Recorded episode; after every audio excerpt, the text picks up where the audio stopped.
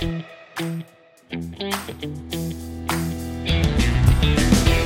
today's episode of the Savage Leader podcast, I had a fun and lively conversation with William Toti, a retired Navy submarine commander who went on to become the CEO of Sparton and now helps military veterans successfully transfer out of the military and into the civilian world. We had a great chat about what it's really like to live on a submarine for months on end without any kind of daylight, some of the leadership lessons he learned while living on that submarine. But then we really dug in around understanding what it's really like to transition out of the military into the civilian world, some of the struggles, some of the challenges, but also some of the tips to help veterans transition successfully. But even more important is how companies can hire more veterans, what are the benefits of hiring veterans, and how they can do so successfully. So keep listening. I hope you enjoy today's conversation.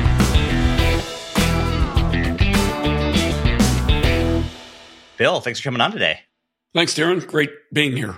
So take me back in time, and I'm going to go somewhere a little different than maybe you expect. Rather than ask you about how you got into the military, I did hear there was actually a, a previous career goal about being an astronaut. Tell me about that a little bit. Being a child of the 60s, and I'm really a child in the 60s, I was riveted by the Apollo moon program, right? I remember sitting there on the floor. I think I was maybe 10 years old when Neil Armstrong took those first steps on the moon and I was hooked. That's what I wanted to do. And I set every life's goal around becoming an astronaut. And so in, when I was in high school, John Glenn, astronaut, very famous astronaut, runs for the Senate in Ohio when I'm living in just outside of Youngstown, Ohio at the time. And I volunteer to be on his campaign, not having any idea that he's going to come to Youngstown and I might have the chance to meet him. So I, I, figured I knew at the time you had to be a military test pilot generally or pilot to become an astronaut. So I was going to go to the Air Force Academy by God and be a pilot. And, and so I applied, got an appointment to the Air Force Academy. John Glenn shows up in town and I get to meet him because I worked so hard on his campaign. I wasn't even old enough to vote at this point. But I worked so hard on his campaign. They said, uh, let's, uh, you could spend a couple hours with Mr. Glenn as he goes around town and things like that.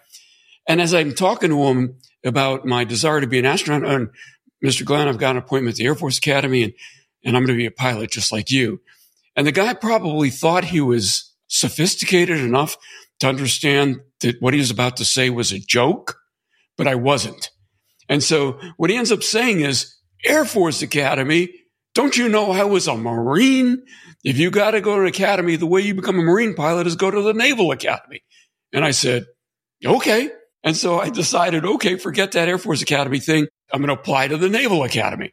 The problem was all the appointments for the Naval Academy that year were gone. So what do I do?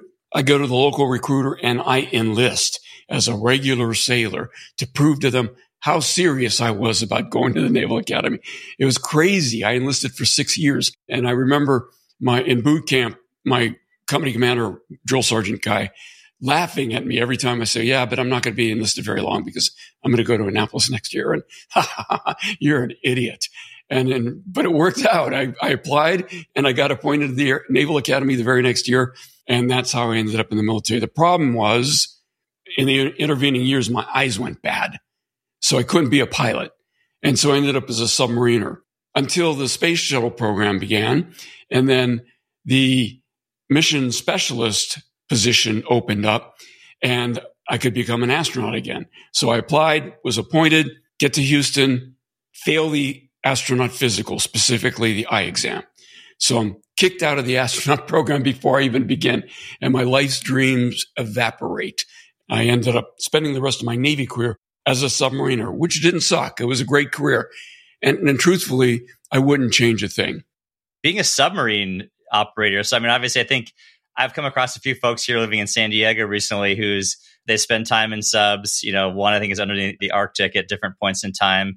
Like, what's it like in terms of just being in a submarine for extended periods of time? I don't think many people can actually relate to that.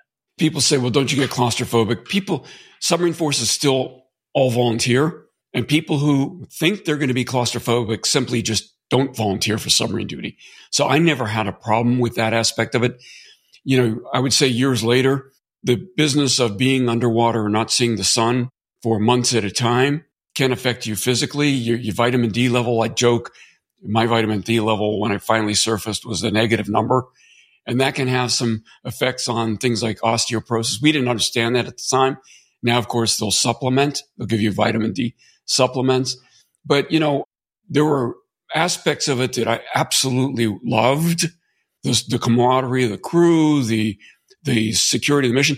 When I was captain of the submarine, you don't communicate with anybody, you know, and you go on these months long mission. Nobody really knows where you are and you don't have to radio back to get permission because you can't transmit because if you get detected, things can go really, really bad for you. And that's the only place in the military where that's still true. You're an 05 commander, lieutenant colonel equivalent, and you're on your own conducting missions for months at a time with nobody looking over your shoulder or giving you rudder orders. That's certainly not true in surface ships or aviation. Even in the infantry, it's not true. So it's almost like being in, back in the sailing days when ships would go to sea for months at a time and they couldn't communicate. That's what it's like to be in a submarine. And that's the weirdest aspect of it that I think people don't understand.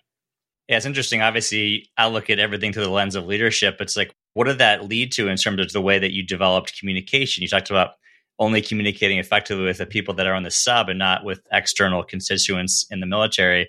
What did that lead to from a leadership and communication perspective? Well, the interesting thing about submarine crews is if a submarine sinks, it's not like a few people die. Everybody dies. So everybody is vested, invested in the success of that ship and the mission. And because of that, the entire crew down to the lowest level seaman is empowered to speak up anytime they see something wrong. And as captain, you've got to listen. If somebody knows something's wrong, they need to feel empowered to come to you and tell you about it so you can keep a really, really bad thing from happening. Again, that's another aspect of being on a submarine that's very unique. And, and as I rode other ships, surface ships, and you know, served with aviation squadrons and things like that, and spent some time with folks in Iraq and Afghanistan, I did not see that kind of wholesale camaraderie where everybody down to the lowest level enlisted person feels so invested with the outcome that I found on the submarine. So that's the positive. The negative is you can become fairly lazy as a leader. And this can become counterproductive when you finally transition to industry because your crew may disagree with you on that submarine, but in final analysis, there's no place for them to go. When you, make a decision as the captain of the submarine, they're all going, whether they like it or not. And that can cause you to be kind of less active in your leadership style than you might, uh, maybe you ought to be in bringing your crew along with you as you make decisions and keep making sure they feel invested in whatever decision you're making. And I've found that in some cases, the folks that transition from leadership positions like that do have a harder time transitioning to industry and modifying their leadership style to one that's more appropriate. In fact, I tell my active duty friends who are transitioning to industry, leadership is hard, but it's even harder when you're leading people who can actually quit. And when I say that, I think the light bulb comes on for most of them and they understand that they may need to adopt a new style. Yeah, it's interesting. I was actually interviewing a uh, very successful executive recruiter, headhunter for my next book, and he just talked about just how just leaders over time just can't go whipsawing back and forth when when the economy is bad and just you know they're not treating their employees the way they should, and when it's when it's good, now they're suddenly this servant leader. They're looking at it in a different way. What you're explaining is almost an extreme example of like a, a terrible economy. They can't not only leave your team, they physically can't leave the premises. Absolutely. There's no, you know, you want to leave, you can go through the hatch, but it's like 400 feet of seawater between you and the surface, and it's not going to go well for you, right? Yeah, talk about a captive audience. Yeah, absolutely captive. So, tuck me forward a little bit further. Obviously, you had a, a long and illustrious career in the Navy, and like, what was next for you? Like, what? How did that the evolution of your career, and what did you learn about yourself along the way? Yeah, so I had to make a decision at the point in my career when when I was going to transition to industry. There's obviously there's the desire, kind of the the bait that's held out for you when you reach a certain level that you know may, maybe you're going to have an opportunity to be an admiral, and you know do you want to really want to stick around for that? I had served as commodore of a submarine squadron where I had six Los Angeles class submarines in my squadron in Pearl Harbor, Hawaii. And, you know, there's, there's a good chance I would be competitive for admiral. The problem with that is once you get selected for admiral, you basically three years you're waiting to pin it on. And then you got to stay in another three years to retire at that rank. And that means six years spent just getting the admiral thing out of the way. And I realized somehow, and I'm not sure how I knew this, if I didn't transition to industry before I was in, let's say, my mid 40s, I would not have a really true viable second career because I, I assumed it would take a second career would take consume about 20 years of my life. And if I was going to retire at 65, I needed to start it by like age 45 in order to, to have a full second career, not just another job after the military. And so I decided to make that transition right after my Commodore tour and jump into my first industry job, which was with, I'll say it, Raytheon in a leadership development program. The interesting thing about that notion was here I was, I was in my mid forties. I had commanded what we would call a major command, which is post 05 command. And so I, I thought of myself as a well established leader at that point in my time.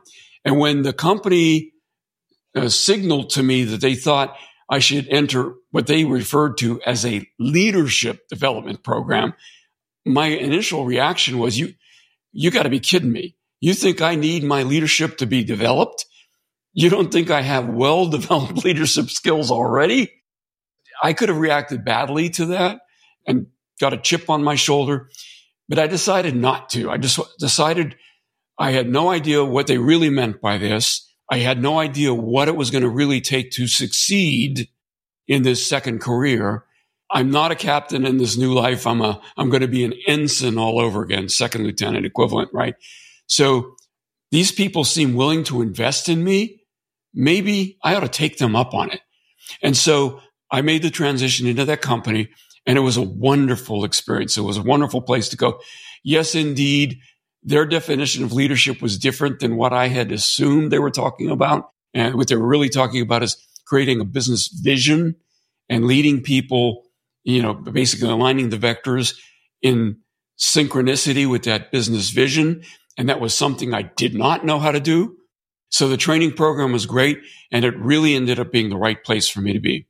And what was next for you? Because obviously, I know you um, talk about in your book from CO to CEO meaning commanding officer to CEO. Like, what was that journey like for you? Obviously, you had the humility to accept going backwards in some sense in terms of in the civilian world and the training program. But how did you progress? What were some of the things that you had to learn? You really do start over again when you make that transition to industry. And this is one of those things I, I try to make sure the military folks, active duty folks understand. When they transition out of the military, the military is going to give them what's called transition training it's Skills Bridge. It's got all kind of different names. In that training, the military really does them a disservice in that they try to make the transitioning service member feel good about where they are in life, feel good about all the service and sacrifice they've done to that date. And they try to talk up about how that service and sacrifice on active duty is going to propel them into accelerated success in their civilian careers. And the truth is, not only does it not truly propel them, it can actually serve as an anchor unless they recalibrate their brains when they begin that second career in industry. And so from my standpoint, understanding that I was starting over again was exactly the right approach to take. And I also made sure that from every job I had, I cast as wide a net as possible in learning as much as I can from each position. So, for example, one of the first things I did was I'd never, I didn't even know what a proposal was, but the company needed somebody to lead a proposal effort for a hundreds of half a billion dollar program. And I, you know, and so I had to uh, uh, volunteer because I figured it was a really good experience for me to dive in deep into how a company wins a new pursuit, a program that sustains them and leverages their advantages to build something really good for the military. And basically, I took over as a capture manager and learned how to do that. Then I learned how to do advanced development, profit and loss and manage a group of engineers who were both writing code and designing hardware. And in little baby steps and little increments, I was expanding my P&L abilities and relationship to the point where I was eventually considered to, for a vice president position, running a multi-billion dollar business unit. And that was within three or four years of me leaving the Navy. And again, I, I say this to my active duty friends. There was a lot of great things about being in industry, but one of them is in the Navy, you have this thing called a lineal number and you can't get promoted until your time comes, until your lineal number is there. There's no such thing in industry. And you get promoted when the company thinks you're ready and a position's available. And you could be working for them for six months or six years or never get promoted. But it's, it's all up to you. So tell me a little bit what you talked about. To me, I'll call it lifelong learning. I believe you called it an eager student's mindset in your book. But what were some of the other skills that allowed you to have such a rapid ascent? So four years from leaving the military into, I think what you said, being a VP of a, a multi-billion dollar business unit. Like, what were some of the other things that helped you ascend, not just in those four years, but even to becoming the CEO of a very large company? When I first transitioned, my inclination was to go try to seek counsel and advice from other veterans who had transitioned. And then I started realizing that, you know, these people I'm asking for advice from aren't where I want to be. They're kind of also kind of at same level I am. Maybe I ought to be talking to people who are where I want to be rather than people who are striving to get there like I am. And so I started, I realigned my focus of who I sought mentorship from. What that really meant was because there weren't any veterans at, at levels operating at the levels I wanted to be, I started seeking advice almost entirely from non vets who were, who'd been in industry a long time and, and were at that level. And it took me a while to get them to break down the barriers that I think existed from their point of view on what they felt comfortable telling me and what they didn't feel comfortable telling me. So, for example, a lot of non vets have a hard time telling a served senior leader like I was, a military leader like I was, you know what? Your leadership style probably needs some modification if you want to succeed here because they, they don't presume, they won't presume to tell you how to be a leader because they think you've led larger organizations than they're leading currently, right? Um, so it took me a while to work, break down those kinds of barriers. Then there were other barriers. There were stereotype barriers that they didn't want to admit having those stereotypes. Like, well, you'll never really understand the business success principles because heck, it took me 10, 15 years in industry to figure it out myself. How do you think you're going to be able to figure out in three or four how arrogant of you to presume you can? And you know, to, I had to start working at that and say, yeah, but you know what? I've got a lot of other like point one. I've got a lot of other life skills I've I've kind of sussed out during my 26 years on active duty that may give me a, a leg up. And number two, you forget that I changed jobs in the military every two to three years and had to learn how to do something new every, t- basically start from scratch every two to three years. So this isn't unusual for me. And so give me a chance. Help me understand what it is I don't know and where I should spend my focus. And maybe I can really start accelerating that learning. And the third thing I did was take advantage of every learning opportunity I could get my hands on. The company had a bunch of online courses mostly ignored by the majority of the of the employment employee population. I didn't ignore them. I started at the very fundamentals and burned my way through them on my own time to try to catch up. And then, you know, they offered to send me to finance basics school. And I thought, well, I have a nearly completed MBA. What do I need to do that for? And it turns out there was a lot I didn't know about finance and, and how P&L and cash management and things like that go. And then I eventually took a course at Harvard Business School.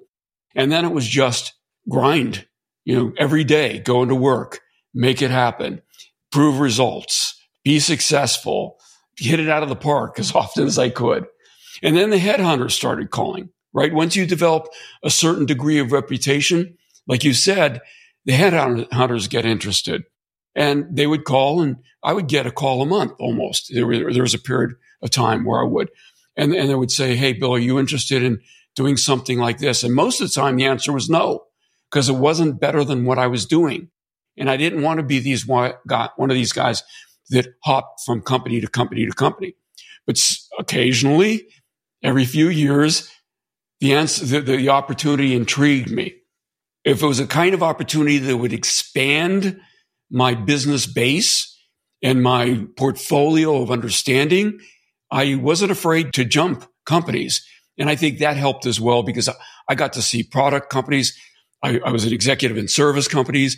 I was an executive in commercial companies, Hewlett Packard, when they were $110 billion year, revenue company, uh, how commercial companies to go to market. And it really helped, I think, round out my understanding and develop as a business leader you provided just a, a litany of examples in in tactics, and you talk about just the importance of mentorship and getting advice. And I like how you you reach out to people that were outside of the military and in the civilian world. I think the same thing applies if you are in the civilian world. Reach out to people in adjacent industries or maybe very different industries. But also, you talked about not talking to people who are in your same station in life, but actually people who are uh, one, two, three, ten steps ahead of you I try to do the same with, you know, my life in terms of finding mentors who are a little bit ahead or far ahead of where I am, whatever I'm trying to achieve.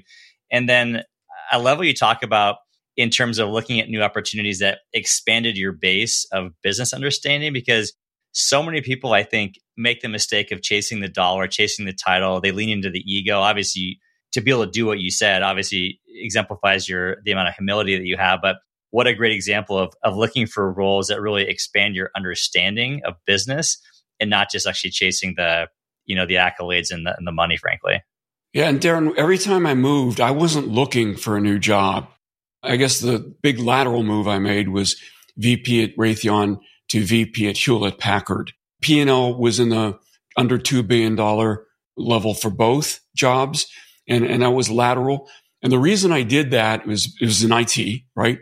That was not a skill I had developed to that point, And I was thinking that IT is the future.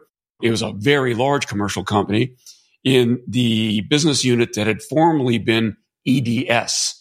HP had acquired EDS and my business area was the largest business area in the company that used to be EDS, the one I was being hired into. And I was intrigued by the notion of being the largest business area in a fully commercial company. And over the time I was there, within the first year I was there, we actually went through three CEOs. And the third of three was Meg Whitman, who's, who's well known globally. She had just run for governor of California unsuccessfully. She was a pro defense leader. And I ran the biggest pro defense, I ran the biggest defense business in Hewlett Packard. She kind of took me under her wing and became a kind of a mentor of sorts, not directly, but I learned so much from that experience, never realizing that that would happen, right? As one of those serendipitous things that happens to you that you can't plan for. And, and, you know, I thought I was moving laterally to expand my understanding of industry and the commercial business world as opposed to the defense business world. I had no idea that I would also great learn and work closely with this great business leader. And so that was a wonderful experience for me too. Yeah, what a just a, a fascinating career journey. And just you, you mentioned so many great companies and roles and experiences, and then frankly, just the right mindset to to grow and develop. I'd love to shift gears a little bit here. I know the big focus in your career now, you wrote a book about it, is around military transitioning. What is the biggest misconception that people have in terms of military folks transitioning into the civilian world? I think a lot of people assume, oh, there's tons of job opportunities. Oh, it's a seamless transition because they have a, a title they've had, quote unquote, leadership. But what's the biggest misconception that people have about that transition process? The first point I'm going to make, I tell to both the transitioning military and companies alike. And that is that the, I call it the great lie, is the way I refer to it in, in my book. In the 15 year journey I had in industry leading to my position as CEO of Sparton Corporation, I heard this great lie over and over and over again because it was told to me when I was first transitioning out of the Navy.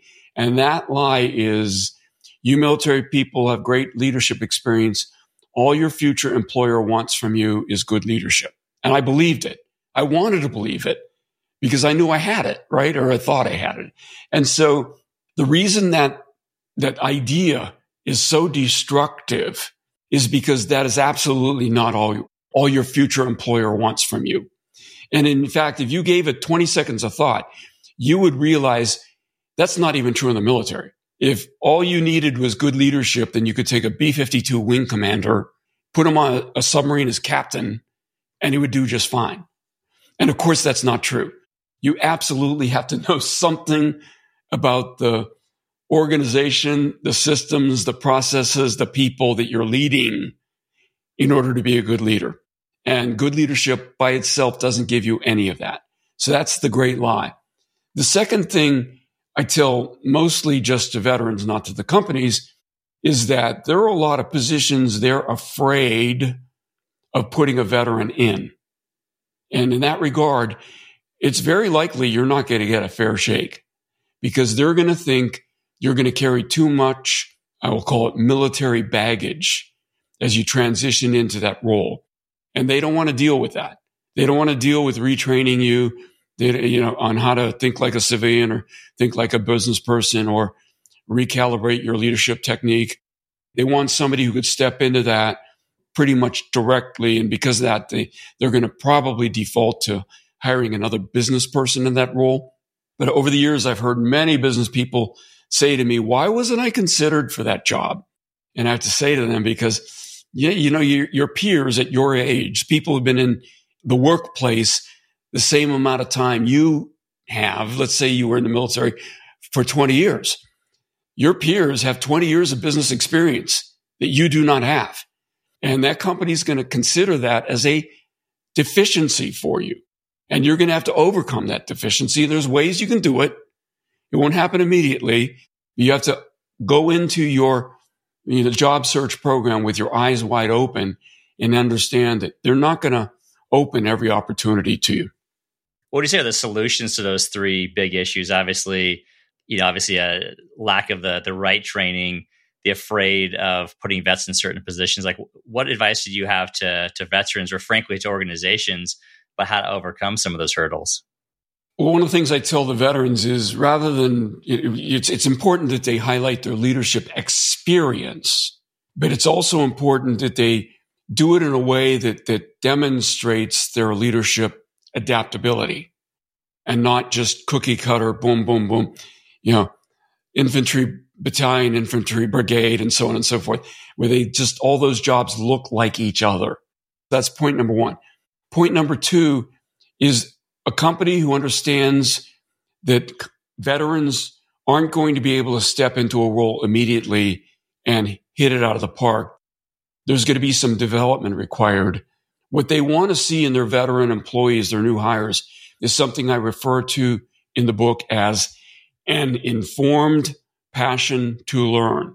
Informed because that veteran has a lot of exp- real world, real life experience the company will want to leverage when they hire them. Passion because the company wants to hire people with fire in their belly. They don't want to hire veterans who think, okay, now take it easy in a civilian job. My life's not going to suck anymore. They want people who are going to work hard, who we, we say in the military can embrace the suck. And that's what passion really means a fire in the belly. And the third part is to learn. They want to hire people because they know they're not going to know everything on day one they need to know to succeed in their new job. They want to hire people who have a proven track record of learning how to do new jobs over and over and over again, because that's exactly what they're going to do when they get hired. And so that's one of the things I tell people. That's the solution to the problem that I've been describing. Obviously, you highlighted a bunch of hurdles that uh, veterans face, as also organizations face, just in terms of investing into the development of veterans when they come into their organizations.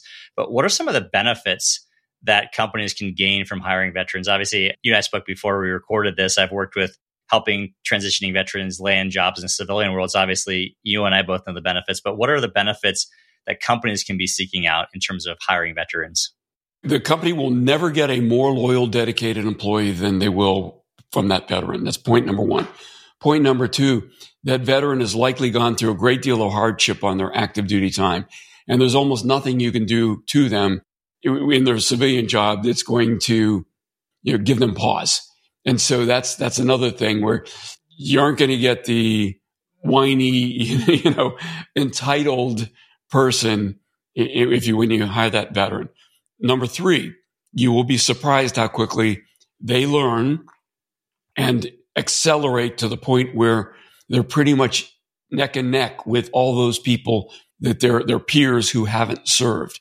They will learn much more quickly because they've developed the skill of learning to succeed in prior uh, active duty assignments. They're going to be wonderful employees. Having said that, and this is what I tell companies, you can't simply throw them in the deep end and expect them to know how to swim. You need to develop a program that acknowledges the deficiencies, the real deficiencies the veteran is going to come to you with. And that's why I encourage employers, HR, training people, and managers and leaders to read my book because it's like listening into a conversation between two veterans one who's succeeded in business, trying to counsel one who wishes to succeed in business. My friends who are never served industry leaders have told me they gained a great deal of insight from reading the book and understanding what it was they needed to do, not just to thank the veteran for their service, but to actually do something that's going to be meaningfully important in helping that veteran succeed. I mean, you use the veterans as an example of just the necessary support structures that companies need to commit to, but the same thing applies just with just the regular employee, right? It's it's putting structures, committing to developing people.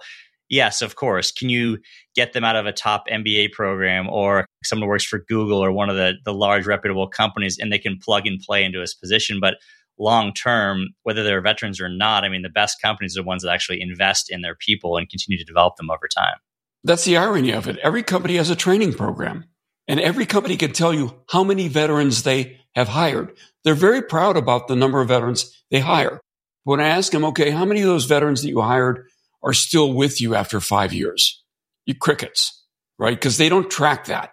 And the truth is, on average, a veteran will last less than two years with their first employer because there's this, what I call in the book, impedance mismatch. There's a failure to come to terms with what the company expects being aligned with what the veteran expects. And so that impedance mismatch causes either the company to say, eh, you know what, this isn't working out because they threw him in the deep end, or causes the veteran to say, I'm not comfortable here. This isn't what I thought it would be. And they leave. If they gave a little bit of thought to how to close the gap and conduct training for the veteran equivalent to the training that they conduct for, like you said, the transitioning MBA or somebody like that, they would increase their success rate from 30% to 80%. But it does require some thought. Well, Bill, I know you're a really busy guy these days. Where can people go to find out more about your book, maybe pick it up to buy a copy for themselves? Well, the book is available everywhere. You know, you would expect Amazon and Barnes and Noble, things like that. It's available on ebook, on Kindle, Apple Books, and on audio book and Audible and, and uh, Apple Books, Apple Audiobooks. So that's available anywhere. If you want to reach out to me, my website is William Toti, spelled T O T I dot com.